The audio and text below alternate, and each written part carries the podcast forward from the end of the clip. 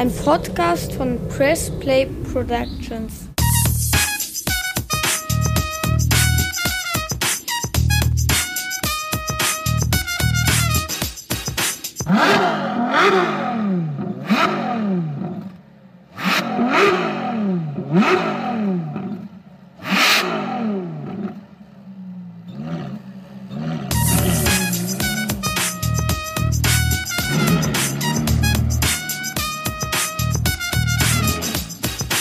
Also wer es noch nicht weiß, unser Podcast heißt Kurzer Prozess, ein juristischer Rundumschlag, das gehört zum Namen dazu. Als ob das irgendwer jetzt nicht weiß. Also nicht nur kurzer Prozess, sondern kurzer Prozess, Bindestrich. Bindestrich, ein juristischer ich Rundumschlag. buchstabiere K.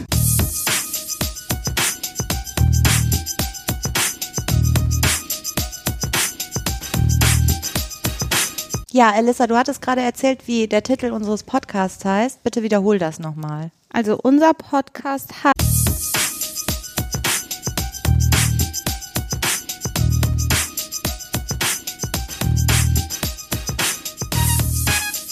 Wir sind, jetzt nenne ich dich beim richtigen Namen, Dr. Talayib Geri.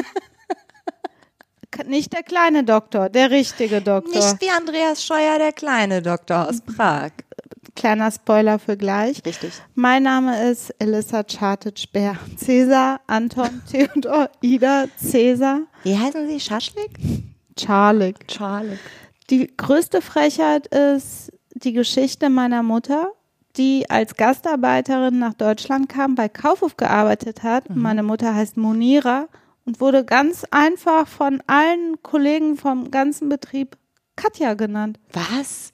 Wegen Charted, Charlik, Kadic, die und am Ende hieß sie Katja und das war ein wirklich feststehender Begriff. Wenn ich meine Mutter sprechen wollte und die angerufen habe auf der Arbeit, musste ich fragen, ist die Katja da? Die wussten gar nicht, wer Munira Charted ist. Und du hast gesagt, du bist Sabine, oder was? Hi, hier ist Sabine. ich bin die Tochter von Katja. Kann ich mal mit Katja Ich will mit meiner Mama Katja sprechen. Ja. Wir sind wieder da. Heute unsere letzte Folge im alten Büro. Ja. Im noch aktuellen Büro. Oh mein Gott. Rana, erzähl mal kurz unseren Zuhörern, was ja, abgeht. Wir ziehen um. Wir ziehen beruflich um, allerdings nur um die Ecke. Wir bleiben am Wir Ebertplatz. bleiben am Ebertplatz, ziehen aber in ein schöneres Gebäude und in ein schöneres Büro und vor allem mit Freundinnen und Kolleginnen zusammen. Und wir, das Dream Team, bleibt auch zusammen. Richtig. Bleiben auch zusammen. Genau das. Und ähm, da wird's spannend, glaube ich. Das ist, ähm, wir haben beide, glaube ich, ein weinendes und ein lachendes Auge, weil hier, wo wir jetzt sind, mit äh, den Kollegen Eberhard, äh, früher noch Reinhard, Sven, Lucia, es war ein bisschen Heimat, viele Jahre. Wir sind ja auch schon ziemlich lange hier, Ja. aber jetzt sind wir flügge geworden. jetzt, wir, jetzt haben wir gedacht, jetzt machen wir es alleine. Jetzt machen wir es allein und aber wir bleiben uns ja ähm, Treu. treu und besuchen uns gegenseitig und Und der äh, Brunnen ist genau mitten äh, Zwischen uns. zwischen zwei Kanzleien. Da treffen wir uns und man kann da auch viele Sachen kaufen bei äh, den Menschen dort. Getränke zum Beispiel. Drogen Man auch. kann Fotos machen im Fotoautomat. Wenn ihr uns hier am Ebertplatz Brunnen. am Brunnen trefft oder treffen wollt, Treffpunkt Brunnen. halt, Treffpunkt ne? Brunnen. Immer. Ist- Man erkennt uns an den Akten, die um uns herum liegen. Und am äh, Logo, das wir demnächst tätowieren werden. Unser kurzer Prozess. Ja, du hast nicht mehr so viel Platz auf der Haut. Und ich muss mal gucken, ob das mit den muslimischen Grundsätzen konform geht. Ich weiß es noch nicht. Ich überleg's mir. Ich müsste, wenn es danach ginge, schon längst verstoßene Tochter sein. Ja, gut, deine Eltern sind ja tiefenentspannt, was das angeht. Das stimmt. Gut, ähm, heute geht es um witzige Sachen. Äh, Nicht so ganz bierernste Geschichten. Das finde ich vielleicht mal ganz gut. Ich rede über Autos. Ich rede über, ey, komm, na, über einen kleinen Braunen rede Ja, ich. sehr gut. So wird er tituliert.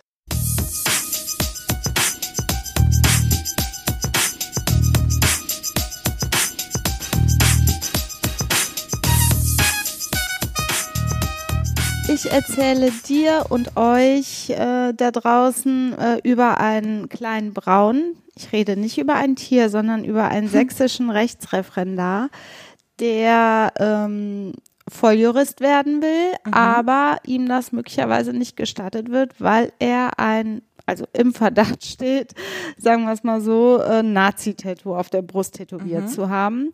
Und ein ziemlich großes Teil, das ist bekannt geworden durch ein Foto, das bei Facebook gepostet worden ist. Also der ist Kampfsportler. Ah. Der Rechtsreferendar. Ich wollte nämlich gerade fragen, wer hat bitte dieses ekelhafte Tattoo auf seiner Brust gesehen im Referendariat, aber jetzt macht Sinn. Ey, der ist halt nicht nur wahrscheinlich Nazi, sondern auch noch total dumm, weil äh, er äh, nackt mit nacktem Oberkörper an einem Boxevent in Österreich teilgenommen hat.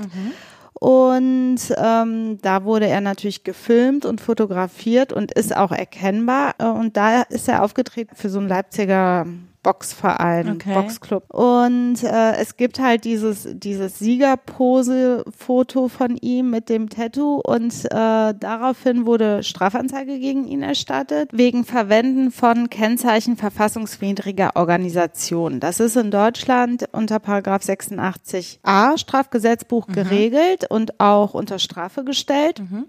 Wer hat Anzeige erstattet? Ähm, es haben sich, äh, es haben mehrere Leute Anzeige erstattet, Geil. unter anderem der Präsident des Oberlandesgerichts Dresden, was ich ziemlich cool finde, äh, aber auch ich glaube, über 120, 126 andere Echt? Referendare und äh, Juristen, die das gesehen haben, haben sich an das Oberlandesgericht Dresden gewandt, um diesen Sachverhalt mitzuteilen und ähm, dafür zu sorgen oder die Grundlage dafür zu schaffen, dass er möglicherweise nicht zum zweiten Staatsexamen zugelassen wird. Das musste er machen nach dem Referendariat, sonst bist du kein Volljurist, sondern nur Diplomjurist. Genau, aber immer noch mehr als scheinfrei. Stichwort Kollege.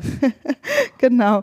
Und ähm, er hatte das ja in Österreich und in Österreich ist es auch verboten und es gilt ja immer der Ort der Tat. Äh, Da wird dann auch das Ermittlungsverfahren geführt und in Österreich ist tatsächlich gegen ihn ein Ermittlungsverfahren wegen eben äh, rechtswidriger ähm, Verwendung. dieser Verwendung dieser Symbole ähm, Gut, dass da jetzt worden. in Österreich wahrscheinlich nicht viel bei rumkommt, spoiler ich vielleicht mal jetzt ein bisschen. Genau, das Verfahren, das kann ich vorwegnehmen, äh, ist eingestellt worden. Die komisch. Staatsanwaltschaft in Wels, da war ich sogar selber schon mal. Ähm, Bist du ne? da von den Bullen hops genommen worden? Da bin ich selber von den Bullenhops genommen worden, die Schweine.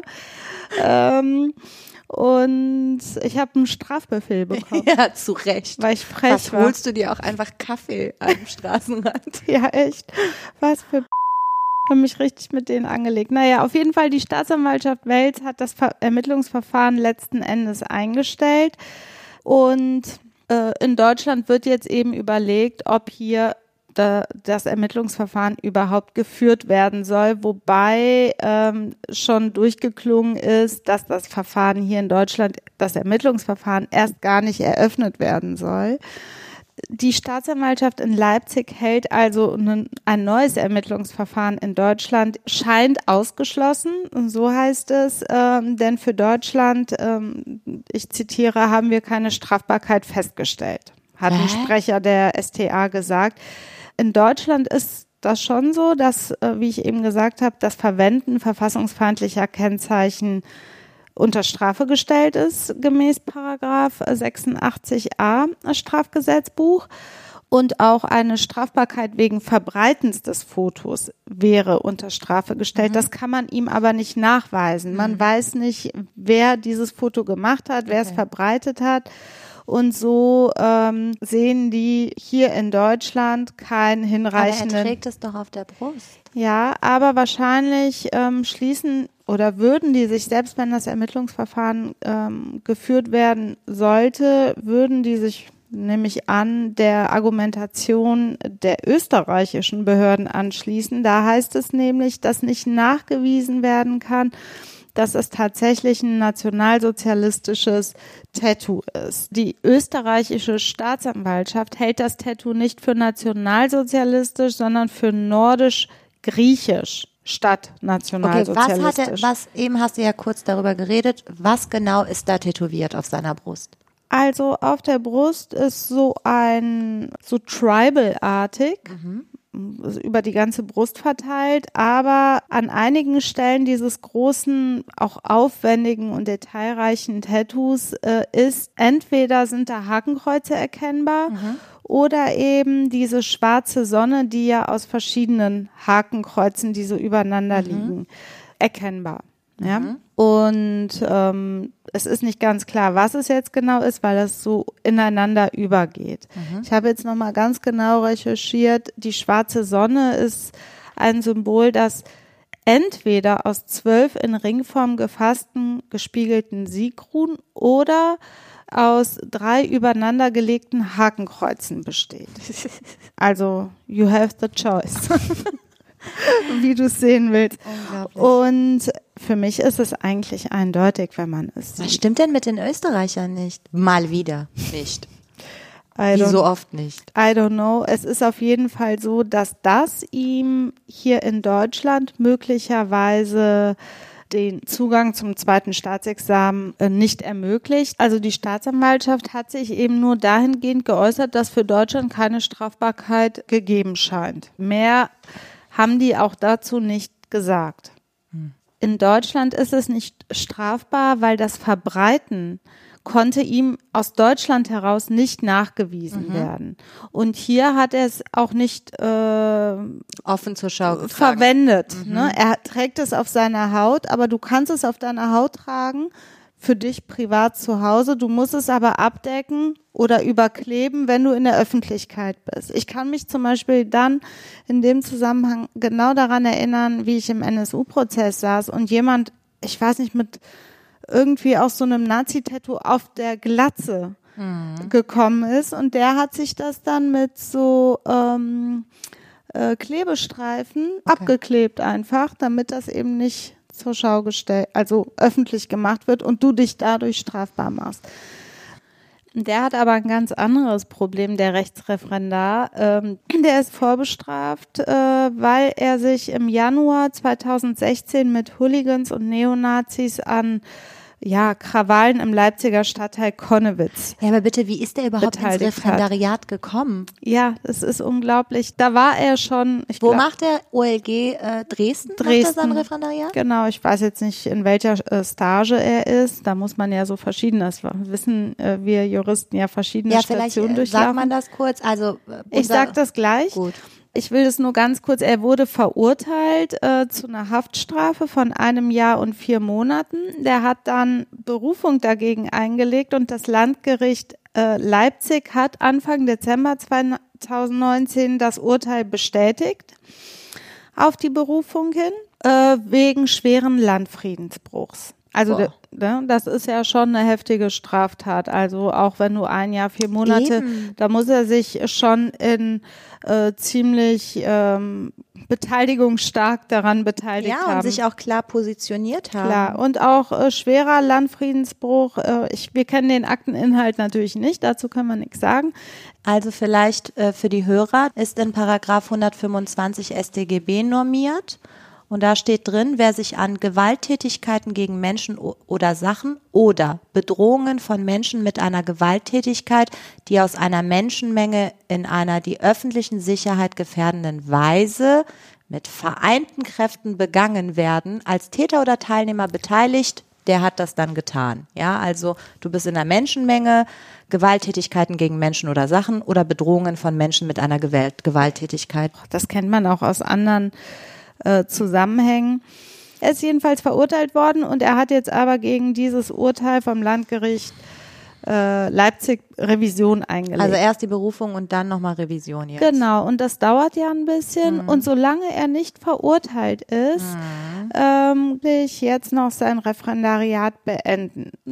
Bleibt zu hoffen, dass das ganze Strafverfahren endet und er dann verurteilt bleibt, ähm, damit er sein zweites Staatsexamen nicht mehr machen kann und aus dem Referendarsdienst äh, rausgekickt wird. Man kann natürlich nicht einfach so jemanden rauskicken aus dem Referendarsdienst. Kannst du dich daran erinnern? Nein, Dann, haben wir eben schon. Ich, du hast gesagt, wir hätten irgendwas unterschrieben. Ich, keine Ahnung. Ich habe ich hab immer nur achtmal im Laufe dieser ganzen Geschichten habe ich Führungszeugnisse irgendwo abgegeben und ich musste ständig mein Abi-Zeugnis vorzeigen. Also für alle, die es interessiert, und wir mussten uns selber auch nochmal daran erinnern, ja. wenn man Referendar werden will nach dem ersten Staatsexamen, da geht man ja eh schon durch die Hölle, sage ich ja, mal. Ja, fang doch mal an. Also Grundstudium neun Semester, in der Regel, manche brauchen 18, einige nur sieben und dann ist erstes Staatsexamen. Und dann müssen wir in dann, den juristischen Vorbereitungsdienst. Genau, das ist so ein bisschen wie bei den Lehrern. Nein, da wehre ich mich. ja, okay. Es nennt sich aber auch Referendariat. Wir sind aber Rechtsreferendare gewesen und man meldet sich da an, also beantragt mhm. äh, beim Oberlandesgericht eine Stelle und die zuständige Behörde, nämlich das für dich zuständige Oberlandesgericht, ist dafür verantwortlich oder ob du zugelassen wirst zum Referendariat oder nicht. Mhm. Es gibt bestimmte Voraussetzungen, an die das gebunden ist. Zum Beispiel ähm, also, ne, du musst das erste Staatsexamen bestanden haben, kein Fake-Zeugnis bitte, wo Nordrhein-Westfalen falsch geschrieben ist oder sowas. Ich gibt's kannte jemanden. Ja, ja, ja, gibt's wirklich. Jemanden. Und ich habe mal so einen Auszug für uns aus NRW gemacht von äh, Paragraph 30 des Juristenausbildungsgesetzes. Das ist so geil. Also über die Aufnahme entscheidet der Präsident oder die Präsidentin des Oberlandesgerichts. Mhm. Und deswegen äh, ist hier auch der Präsident des Oberlandesgerichts Dresden dafür zuständig, mhm. um, ne, hat auf jeden Fall die Strafanzeige erstattet. Bla bla bla, es gibt verschiedene Voraussetzungen und dann heißt es, die Aufnahme in den Vorbereitungsdienst ist zu versagen, unter anderem, wenn die Bewerberin oder der Bewerber der Zulassung nicht würdig ist. Ui. Ein großes Wort, ein großes Thema. Mm. Die Würde. Ne? Wir äh, waren würdig. Warum? Was haben wir getan? Du hast irgendwas erzählt, ich hätte irgendwas unterschrieben, ich glaube das nicht. Doch, du musstest. Ich konnte, ich weiß, das war doch irgendwas. Wir haben unsere Verfassungstreue unterschrieben. Echt? Wie geil. Mhm. Also wirklich, das wurde von uns verlangt, dass wir unterschreiben. Das heißt, wir dürfen jetzt nicht auf so Hygienedemos gehen, oder? Ähm, Oder doch, die tun ja so, als würden die die Verfassung schützen. Das ist so kompliziert. Das ist so kompliziert. It's ah, complicated. Ja. Naja, du musst auf jeden Fall der Sache würdig, würdig sein. sein. Ja. Was heißt das überhaupt? Wann ist man einer Sache würdig? Also, ich glaube. Die Juristen jetzt. Ja. Also erstens, wenn du nichts tust, was gegen den Staat und die Verfassung geht, mal ganz platt gesagt, mhm. ja wenn du jetzt Xavier Naidu bist, bist du nicht würdig. Ganz einfach. Mhm. Attila Hildmann ist nicht würdig. Stimmt. Das Gesetz nimmt uns ja auch einige Fragen und Antworten ja. ab. Da steht drin, in der Regel bist du des Antritts äh, nicht würdig, wenn du verurteilt bist wegen einer vorsätzlich begangenen Straftat von mindestens einem Jahr. Auf Bewährung auch? Ja, ne? Äh, ja, klar, das ist ja eine Freiheitsstrafe, ob ja. Bewährung oder nicht. Also wenn du wegen einer vorsätzlich begangenen Tat verurteilt worden bist zu einer Freiheitsstrafe von mindestens einem Jahr, rechtskräftig verurteilt. In dem gleichen Fall verlierst du auch den Doktorgrad. Ach echt? Es scheint immer diese Ein-Jahr-Geschichte zu sein. Ey, pass bitte auf, ne? Ja, ich mach gar nichts mehr. Ohne Mist. Du bist so. So langweiliges, ich mache ja nichts. Freitagabend Let's Dance Finale. Das ist so dein neues das Leben. Das ist wenigstens nicht unter Strafe gestellt. Ja, echt. Ähm, naja, auf jeden Fall, der Typ, der versucht natürlich die Rechtskraft dieses Urteils durch ja. das äh, Auseinanderziehen in zeitlicher Hinsicht äh, zu vermeiden bevor er mit dem zweiten Staatsexamen fertig ist. Wenigstens muss er die Anwälte selber zahlen. Eine Rechtsschutzversicherung zahlt das nicht. Ja, ich bin, also mich würde interessieren, wer ihn vertritt. Es gibt ja so ein paar Szeneanwälte, ja, die alle, halt die Rechte sich im NSU-Prozess rumgetummelt haben an Recht im Pack. Nicht alle, aber einige sind definitiv Szeneanwälte, Bekennende. Von daher, ähm, naja, je, er ähm, wie gesagt, kämpft wahrscheinlich jetzt äh, mit taktischen Mitteln dagegen äh, an, dass er rechtskräftig verurteilt wird, damit er Volljurist werden kann, was ihm dann aber noch immer nicht mhm. ermöglicht, mhm. Anwalt zu werden ja. oder in den Richterdienst oder Staatsdienst zu kommen, denn auch das ist an gewisse Voraussetzungen gebunden. Man muss eben auch wieder der Sache würdig sein. Das bitte einmal, weil es immer noch Menschen gibt, die uns das immer wieder fragen. In Deutschland Jurastudium, zwei Examen. Mit dem zweiten Examen ist man Volljurist und Richtig. damit befähigt, Richter zu werden, Staatsanwalt zu werden, Anwalt zu werden und sonst alles. Jurist im Unternehmen zu Die. Richter haben das gleiche studiert wie wir, wir haben dasselbe studiert wie die Staatsanwälte und Es ähm, ist die gleiche Ausbildung. Ähm, ob nicht man wie in Amiland oder auch im Iran gibt es da, da gibt es Verzweigungen, je nachdem, was du machen willst. Nee, der Unterschied ist eben nur in den Staatsdienst kannst du in der Regel nur kommen, wenn du besonders gute Noten hast oder durchschnittliche Noten und irgendwelche Zusatzqualifikationen. Aber ansonsten Und das haben elendige Assessment Center überstehst, wo irgendwie genau. Psychologen Aber Bewerbung. Bewerbungsverfahren muss man ja überall durchlaufen. Von daher äh, null Mitleid mit den äh, im Staatsdienst. Nee, ich habe total viel Mitleid mit den ohne Mist. Wir haben uns, uns ja relativ häufig darüber unterhalten und du ja jetzt kürzlich auch mit einem Kollegen hast du mir erzählt, der im Kollege, ne? Staatsdienst war. Ach so, der Kollege. der mm. Kollege. Und äh, ich habe Mitleid mit denen. Die arbeiten unfassbar viel und kriegen gar nicht mal so viel Geld. Es hat andere Vorteile, ne? Aber das ist jetzt nicht unser Thema. Unser Thema ist der kleine Braune. Der, es soll ja unbedingt vermieden werden, natürlich, dass solche Leute in den Staatsdienst möglicherweise kommen, der ja mit äh, Neutralität äh, verbunden sein muss. Du musst halt neutral sein. Das sieht man manchen natürlich nicht an, dass sie das nicht sind. Aber wenn jemand ein Nazi-Tattoo auf der Brust trägt, liegt es sehr nahe, dass er nicht neutral Gut, ist. das ist der Staatsdienst, aber die Anwaltschaft, wir haben ja gerade eben über Szeneanwälte gesprochen, die Ah. schaffen es ja augenscheinlich immer wieder, die Zulassung zu bekommen. Die, ja, wenn sie klug sind Ja. und sich irgendwo äh, so im legitimen Bereich legeartes Verhalten, ähm, nicht mit dem Gesetz in, äh, in ja, und sich nicht Adolf Hitlers Konterfei auf den Arsch tätowieren, dann kann das funktionieren. dann kann das funktionieren. Also wir, äh, wir sind in einem Land, Gott sei Dank, wo jeder ein Recht auf seine Meinung hat und mit Sicherheit auch jeder eine politische Gesinnung haben darf.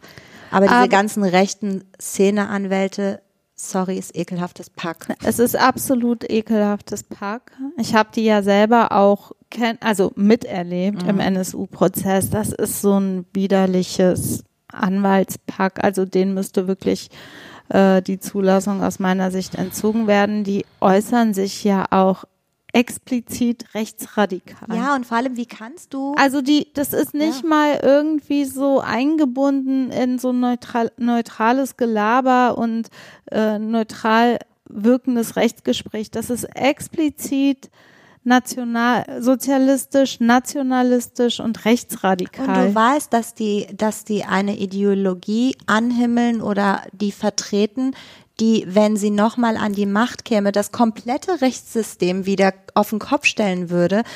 Und solche Leute lässt man Naja, agieren. Ja, solche Leute sitzen auch im Bundestag, weißt du? Ja. Das ist halt auch äh, im Prinzip schon traurig. leider Teil unserer Gesellschaft geworden. Wir müssen das unbedingt ändern, Rana, durch unseren Podcast. Ja, die AfD schafft sich ja Gott sei Dank selbst ab. Ja, genau. Das haben wir, die haben ja was ganz falsch gemacht. Die haben gesagt, es gibt den Coronavirus und damit haben sie eigentlich alle ihre Wähler verprellt. genau. Voll der Scheißmove von denen. Dumm. Dumm. Ähm, es ist halt auch total ambivalent. Es gibt Fälle, wo wie jetzt zum Beispiel von diesen rechtsradikalen äh, Anwälten, die explizit sich rechtsradikal äußern, auch solche Anträge, Beweisanträge stellen, wo zum Beispiel im NSU-Prozess kann ich mich erinnern, einige Kollegen aufgestanden sind und den Raum verlassen haben, weil die diese äh, völkischen Beweisanträge einfach sich auch nicht anhören wollen und aus Protest den Saal verlassen haben. Es gibt dann aber, wir haben selber ähm, Einblick in einen Fall ähm, bekommen, wo eine Rechtsreferendarin sich äh, etwas spöttisch, vielleicht auch beleidigend ihrem Ausbilder gegenüber geäußert hat. Und ihr soll die Zulassung zur Anwaltschaft verwehrt werden. Aus meiner Sicht argumentieren und positionieren sich einige Kollegen offen rechtsradikal und trotzdem bleiben die Anwälte mit Kanzlei und Mandantschaft und ohne Strafverfahren und so weiter. Es ist halt immer so eine Grauzone. Was ist Meinungsäußerung und die Vertretung gewisser politischer Haltungen und was fällt schon in den volksverhetzenden Bereich, also in den strafrechtlich relevanten Bereich. Ich weiß nicht, wie oft der, wie heißt der nochmal, äh, äh, Narrat, wirklich ein bekennender Nationalsozialist, dessen Familie auch schon nationalsozialistisch war und ganz, ganz schlimmer Typ, der war auch einer der Verteidiger von, ähm, von Wohlleben im NSU-Prozess. Und auch der, die ganze Wohlleben-Verteidigung, das waren drei Anwälte, waren Nazi, also Klar. Kannst du so sagen? kann man so Sollen sagen. doch gegen uns vorgehen. das waren halt absolut rechte Anwälte, richtig explizit. Manchmal hat man die Möglichkeit, gegen gewisse Leute vorzugehen, wie gegen den kleinen Braun, wo dann zum Glück so ein Oberlandesgerichtspräsident ist, der das auch nicht möchte, dass der in den äh, in den Genuss an, kommt, ein Volljurist sein zu dürfen.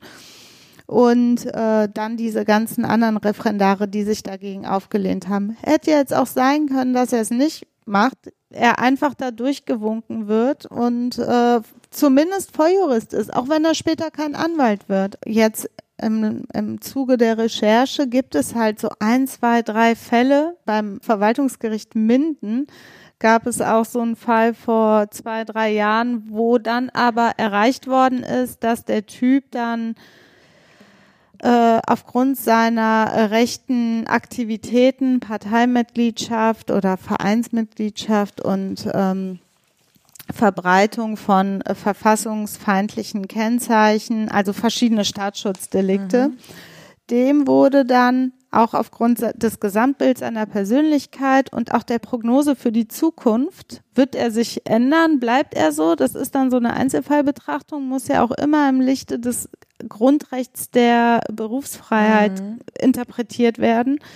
Denn hier ist ja das Grundrecht äh, der Berufsfreiheit natürlich auch tangiert. Wenn du jemandem verbietest, äh, Volljurist zu werden oder Anwalt zu werden, das muss halt immer irgendwo abgewogen, ab, abgewogen Aber werden. sag mal, ich habe äh, mich ja mit dem Thema nicht groß auseinandergesetzt. Jetzt steht ja, er kann den Vorbereitungsdienst, also das Referendariat weitermachen und wahrscheinlich auch das zweite Examen, weil er jetzt in Revision gegangen ist und da noch keine Rechtskraft erzielt wurde, ne? Genau, er muss rechtskräftig verurteilt Ja. sein. Dann kann er in der Regel, also ohne weitere Prüfung, aus dem, ähm, ähm, aus dem Referendarsdienst rausgenommen werden. Okay. Also sage ich jetzt mal Ja. untechnisch. Jetzt habe ich in den äh, Recherchen gesehen, dass sein Vorbereitungsdienst, also sein Referendariat Ende 2020 endet und die Verhandlung oder die Entscheidung des äh, Bundesgerichtshofs soll wohl für November 2020 Ende 2020, dann ist er jetzt. Ich meine, dass das äh, in Sachsen genauso organisiert ist wie bei uns. Dann ist er jetzt in der Anwaltsstation. Die Al- letzten zehn Monate bist du ja beim Anwalt. Er ist auf jeden Fall noch Referendar. ja. Das ist halt so und äh, hoffentlich wird er noch rechtskräftig verurteilt. Also er ist schon aber verurteilt. wahrscheinlich nicht mehr vorm Examen. Wenn er jetzt in Revision gegangen ist, dann hat er doch bis Ende, Ende 2020 endet sein Vorbereitungsdienst. Es du hast wird dann ein einen Monat später die oder direkt anschließend die schriftlichen Prüfungen und dann drei Monate Wahlstation und dann mündliche. Bis dahin ist das nicht Ich weiß nicht genau, wo er jetzt genau ist und was Ende 2020 endet. Also die mündliche oder die schriftlichen oder keine Ahnung, Waldstation. Auf jeden Fall wird es zeitlich knapp. Ja. Es kann sein, dass er rein aus formellen Gründen Ja. ähm, Volljurist wird. Nichtsdestotrotz kann ihm dann noch immer verwehrt werden, Anwalt äh, zu werden. Aber diese erste große Hürde, Volljurist zu werden, kann er, wenn er das zweite Staatsexamen schafft, schaffen. Hoffentlich schafft er es nicht. Hoffentlich fällt er einfach durch. Ja, wie viele? Also ich Ja. meine, so viele, die durchfallen, der scheint ja strunzendumm zu sein. So viele, er die ja durchfallen, die es nicht verdient haben, aber er hätte es ja Er verdient. hätte es total verdient. Wir werden beten. Natürlich. Ja gut, alles klar. So, ich hoffe, du weißt jetzt Bescheid.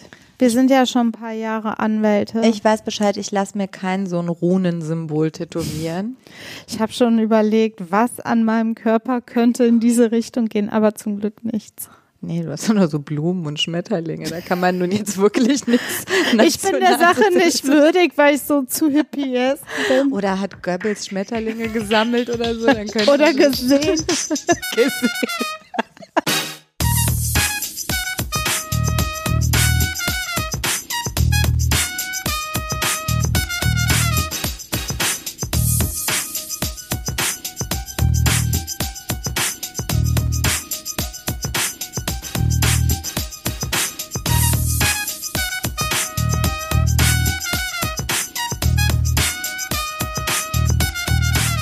Wir haben es ein bisschen abgehatet über Scheuer. Ja.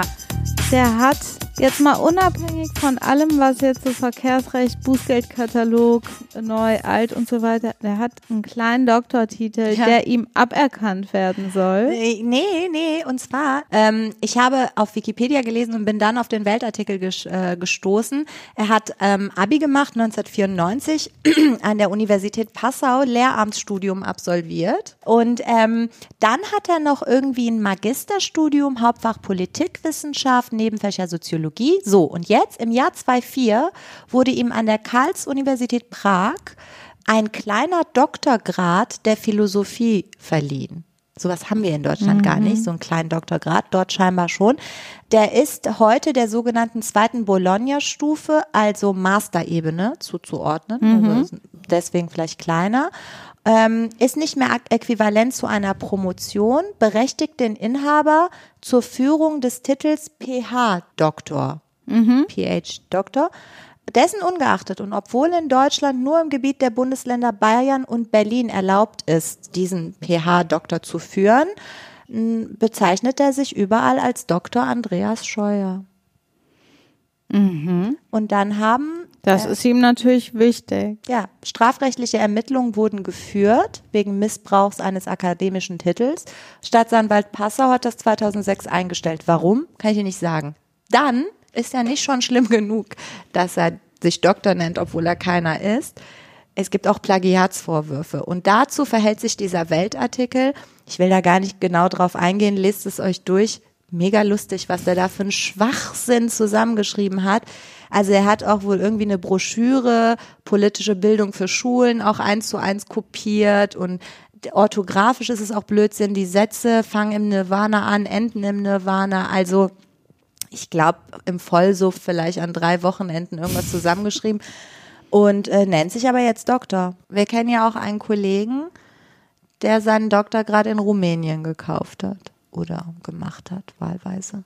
Man weiß es nicht. Man weiß es nicht. Aber es geht. So, das zum Thema Scheuer ähm, und sein Doktorgrad, den nicht existenten. Ansonsten ähm, reden wir heute ein bisschen über ihn, beziehungsweise ich rede ein bisschen über ihn, weil wir und unsere Mandanten alle ja ausgerastet sind. Ende April gab es den neuen Bußgeldkatalog. Äh, die Bußgelder sind angehoben worden, unter anderem die gravierendsten Änderungen.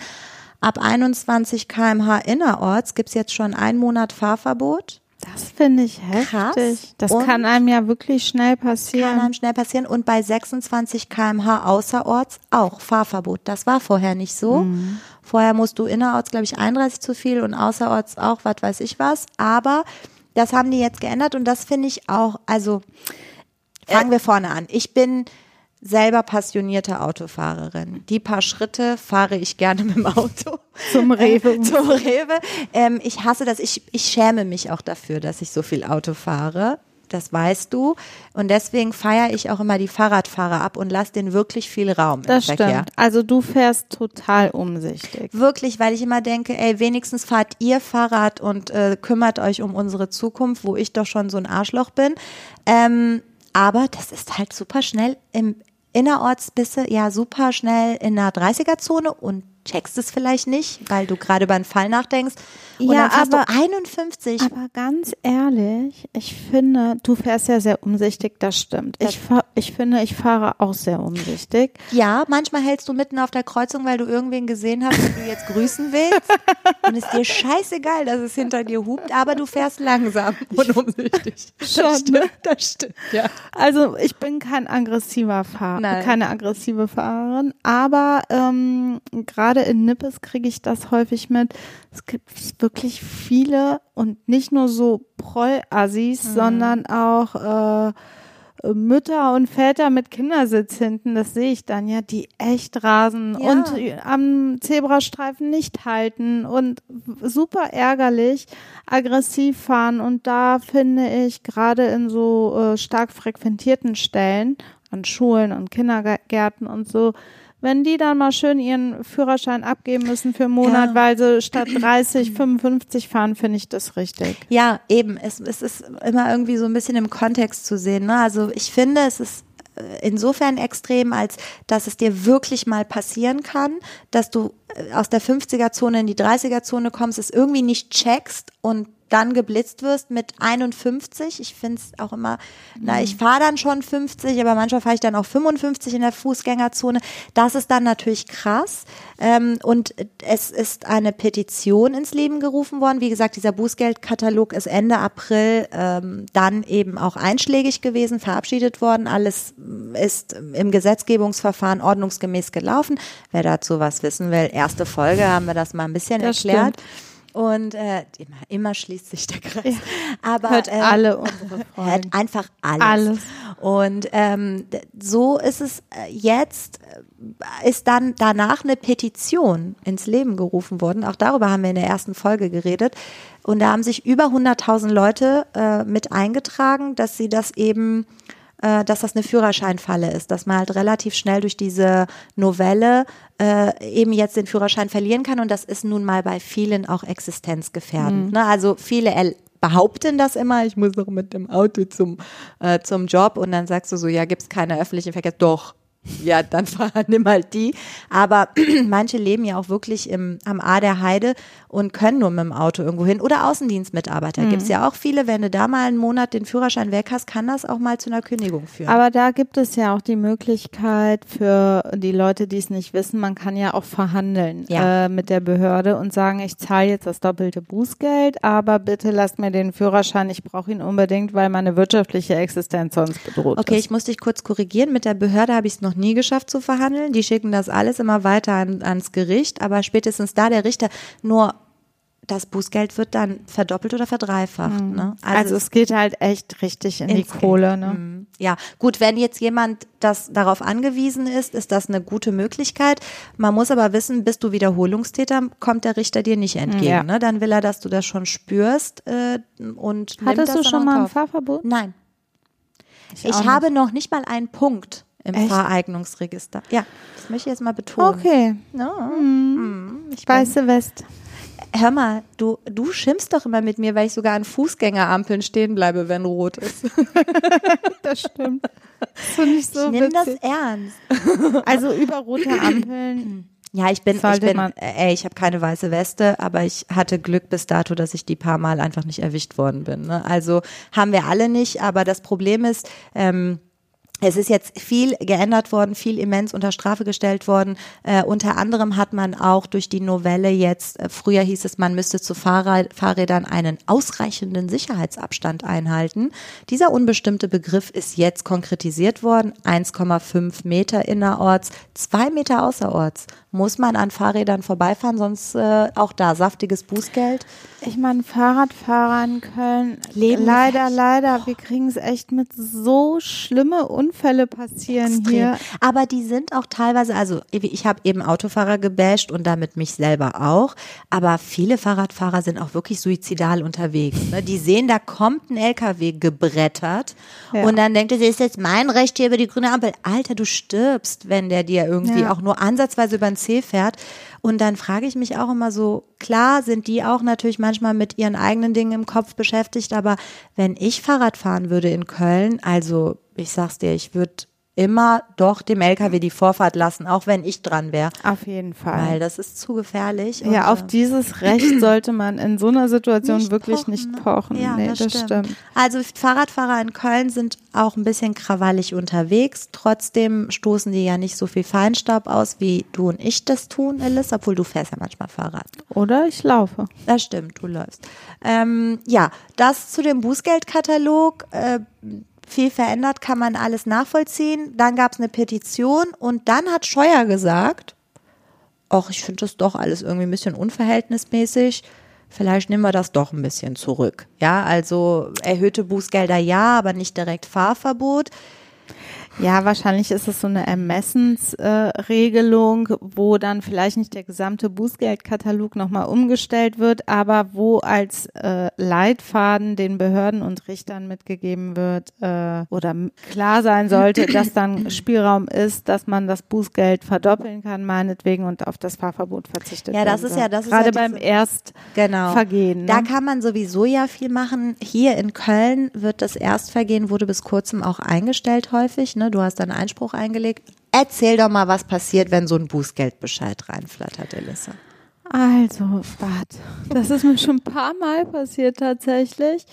Äh, wenn ein Bußgeldbescheid eintrudelt, Notiert euch das Datum. Steht auf dem gelben Briefumschlag. Steht auf dem gelben Briefumschlag drauf, wann ihr den Bußgeldbescheid bekommen habt. Denn dieser Tag ist wichtig. An dem Tag fängt an, die zweiwöchige Frist zu laufen. Mhm. Und innerhalb dieser zwei Wochen müsst ihr schriftlich und am besten nachweisbar, ja. sprich per Einwurf einschreiben. Bitte nur per Einwurf einschreiben, nicht Rückschein. Und äh, unterschrieben, also die Originalunterschrift, ähm, Einspruch einlegen, mhm. damit dieser Bußgeldbescheid nicht rechtskräftig wird. Genau. Denn genauso wie bei dem Urteil eben beim kleinen Braun und äh, der Rechtskraft, die verhindert werden soll, gilt im Bußgeldverfahren, man muss Einspruch einlegen, genau. damit die Rechtskraft verhindert werden soll. Dann hat man die Möglichkeit, dagegen vorzugehen, vielleicht Messfehler bei Geschwindigkeitsüberschreitung oder Abstandsmessung geltend zu machen, mhm.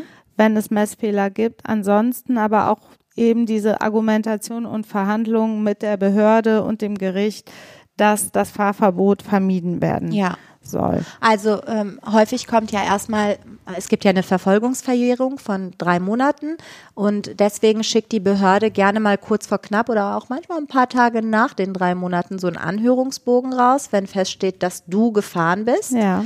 Ähm, den kann man ignorieren. Wenn du mit einem Auto fährst, ähm, und jemand anderes ist Halter, kriegt der Halter einen Zeugenfragebogen. Ähm, auch da kann man, wenn es Verwandtschaft ist oder wenn man verschwägert ist, sich auf das Zeugnisverweigerungsrecht berufen und dann irgendwann ergeht der Bußgeldbescheid. Und das ist dann wichtig, was du gesagt hast, zwei Wochen Einspruchsfrist und idealerweise mit einem Anwalt. Mittlerweile kriegt auch der Betroffene selber Akteneinsicht, aber auch nicht ganz.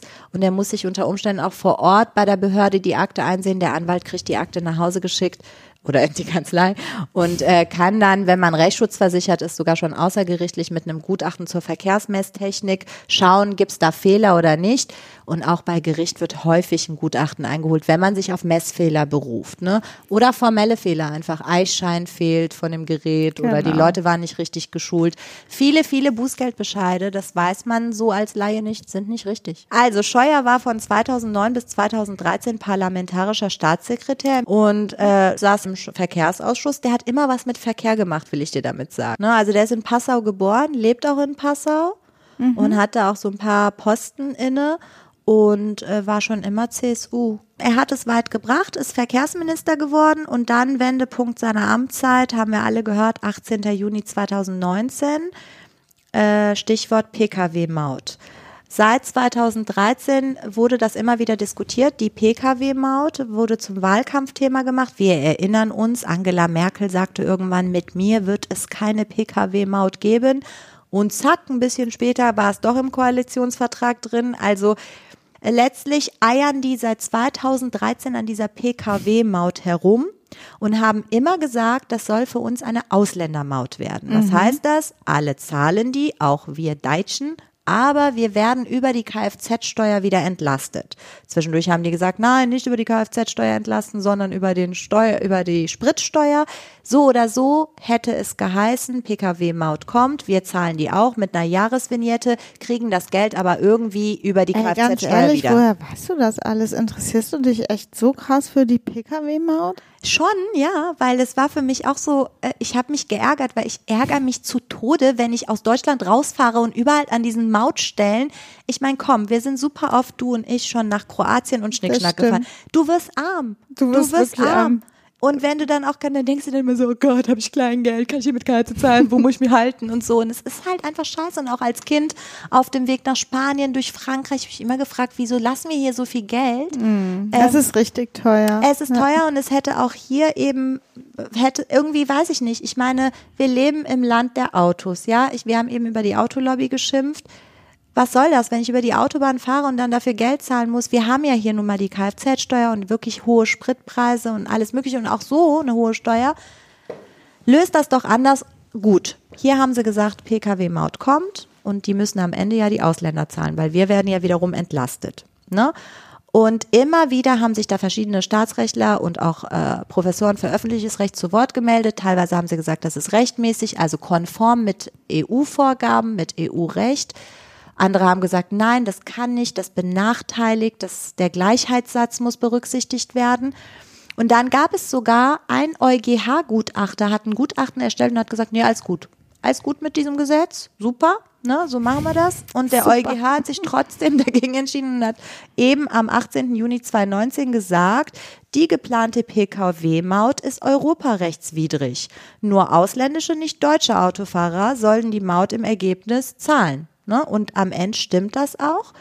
Problem war, Scheuer hat auch nachdem er das ja geerbt hat, das Thema, wie gesagt, seit 2013 wird das immer wieder diskutiert, immer wieder tut man so, als hätte man das Rad neu erfunden und neue Dinge dazu gelernt. Am Ende war es immer, wir machen eine Was PKW-Maut. für eine ewig lange Debatte. Ne? Bescheuert vor allem, wen wollen die für dumm verkaufen? Wenn du so die Chronologie der Ereignisse liest, hat sich inhaltlich null verändert. Hm. Null. Der gleiche Entwurf ist vielleicht so, hier ist das und in oder gewechselt und das in jenes, aber inhaltlich ist es ähnlich. Und das Problem war, dass der Scheuer mit den ähm, Unternehmen, die diese Maut eben äh, einnehmen sollten, die sich auch um die Mautstellen bemühen sollten, unter anderem Eventim, das ist ein deutscher äh, deutsches Unternehmen, Konzertkarten kennt, ne? wenn man sie kauft, weiß man, der österreichische Mautsystemanbieter Capsch Trafficcom. Äh, das sind diese zwei Unternehmen, mit denen die Bundesregierung Verträge gemacht hat, ähm, dass die eben das Mautsystem anbieten und auch die Maut einnehmen. Und mit denen hat Scheuer schon einen Vertrag gemacht und den Vertrag auch unterschrieben. Und dann erst am 18. Juni hat der Europäische Gerichtshof gesagt, nee, geht nicht, kein grünes Licht, könnt ihr nicht machen. Jetzt weißt du ja selber als Juristin, Vertrag unterschrieben, Pacta sunt servanda. Der Vertrag ist erstmal rechtlich bindend und deswegen stehen jetzt Schadensersatzforderungen dieser zwei Unternehmen im Raum. Es wurde gemunkelt, es wird gemunkelt, dass es sich um eine halbe Milliarde Euro handelt. Oh also mein 560 Gott. Millionen Schadensersatz. Ähm, ganz ungeachtet dessen hat die gescheiterte PKW Aber wenn er tatsächlich verantwortlich ist für den Abschluss dieses Vertrages, wohl wissend, dass äh, das noch problematisch ist, weil Gerichtsverfahren und so weiter anhängig sind, dann muss er doch auf jeden Fall einen Rücktritt erklären, ja, oder? da, da, da ist also vielleicht nur das einmal ist doch das. nicht mehr nicht noch mal ein bisschen tragbar. ein Aufregerpunkt, bevor ich das dann, was du sagst, aufgreife. Ähm, nicht nur, dass jetzt diese Schadensersatzforderungen im Raum stehen, sondern die gescheiterte Pkw-Maut hat den Bund und damit uns alle 53,6 Millionen Euro gekostet. Vorbereitungskosten. Und jetzt sagst du, äh, müsste er eigentlich zurücktreten. Da kommen jetzt verschiedene Argumente, die auf den Tisch. Zum Beispiel sagt die Opposition, ähm, hat behauptet, dass die Unternehmen, also Eventim und Kapsch, selber vorgeschlagen haben, ey Scheuer, lass doch mal ruhen, bis das Urteil da ist und dann können wir doch unterschreiben. Und warum hatte der so eine Hast?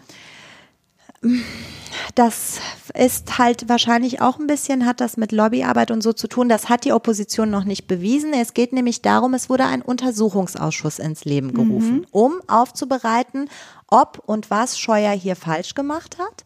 Ähm, jetzt hat es aber das Verkehrsministerium recht klug angestellt, denn diese Schadensersatzforderung der zwei Unternehmen, Eventim und Kapsch, darüber muss in einem Schiedsverfahren entschieden werden. Ja, die sind also nicht bei der regulären äh, äh, Gerichts, äh, Barkeit. Gerichtsbarkeit, sondern das kann man ja vertraglich festhalten.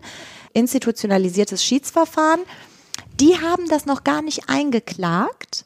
Aber ich habe jetzt gelesen, ich konnte das jetzt nicht wirklich en Detail juristisch verifizieren. Ich übernehme keine Haftung für das, was ich jetzt erzähle. Aber augenscheinlich haben die Scheuers und das Verkehrsministerium eine Art Feststellungsklage, so nenne ich es mal untechnisch. Ja. Also die haben zwar keinen Schadensersatz geltend gemacht, aber die haben es jetzt, also das Verkehrsministerium hat es jetzt anhängig gemacht bei diesem Schiedsgericht, Um feststellen festzu- zu lassen, dass kein Schadensersatzanspruch der Gegenseite besteht. Warum haben die das gemacht?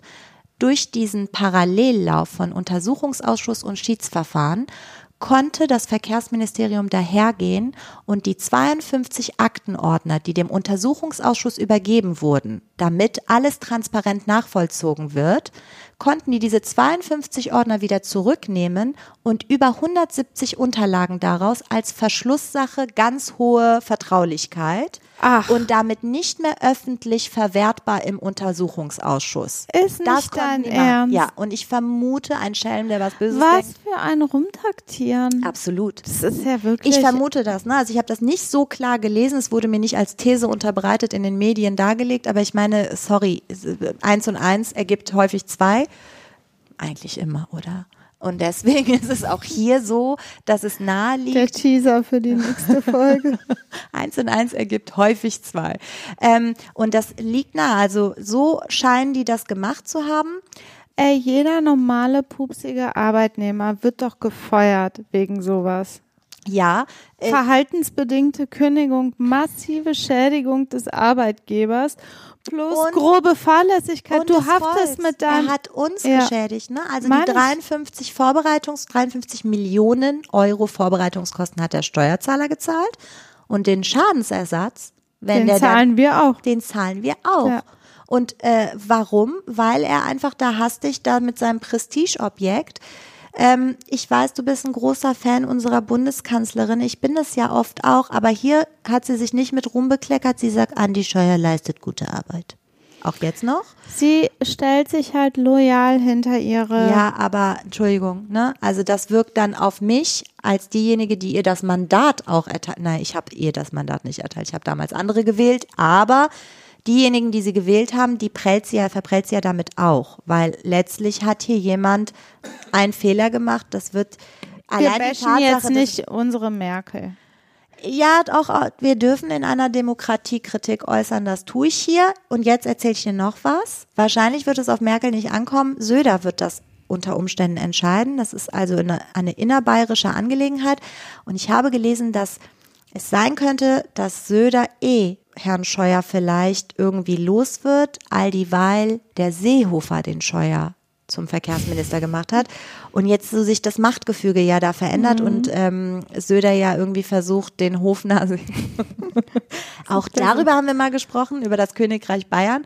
Ähm, also da scheint so innerparteilich Machtgefüge auch eine Rolle zu spielen. Das ist ein bisschen wie ein California-Clan oder so, wo die dann sich gegenseitig mit Intrigen. Genau. So Seehofer und Söder und so. Ähm, also ich finde auch, er hat, er muss zurücktreten. Ne? Also Scheuer ist der Mason. Scheuer ist der Mason. Dieser Schauspieler, ne? Es gab fünf oder acht.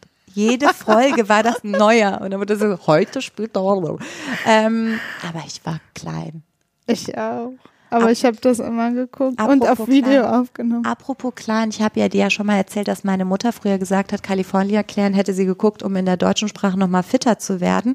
Heute hat mein Papa mich angerufen und hat gesagt, heute am 22. Mai vor 34 Jahren sind wir erstmalig nach Deutschland eingereist. Zum Glück, sonst säßen wir heute nicht Ja, hier. stand nämlich noch im Raum, dass wir nach Australien auswandern. das wäre ja schlimm gewesen. Finde ich auch. Das Findest du das auch? Ich kann diese Leute nicht verstehen, die immer sagen, ah, Australien ist schön. Nee. Da gibt's voll große Spinnen und Tier und so. Und giftige Qualen. Ja. Und das Hautkrebsrisiko liegt aber 90 Prozent. Von daher. Und, und überleg mal, früher haben so die Leute, die Ver, äh, Schwerverbrecher nach dort deportiert. Das heißt, alle Australier sind im Grunde Nachfahren von irgendwelchen Kriminellen. Schön, dass du hier bist. Ja. Bei, bei kurzer Prozess. Ein juristischer Rundumschlag.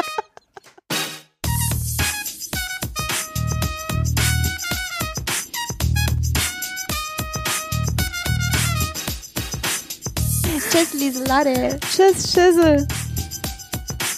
Ach so. Wir müssen uns noch bedanken bei Gerd Nesken, Joshua Nesken von dem Pink Studio, bei James Jackson, der macht unsere coole Musik, bei meinen wunderbaren, tollen Kindern, die den Eingang und den Ausgang Richtig. übernommen haben. Und bei unserem Produzenten, der heute, obwohl er schon echt länger nicht mehr raucht, überhaupt nicht mehr grumpy ist, Heiko Bär. Es wird besser. Es wird besser.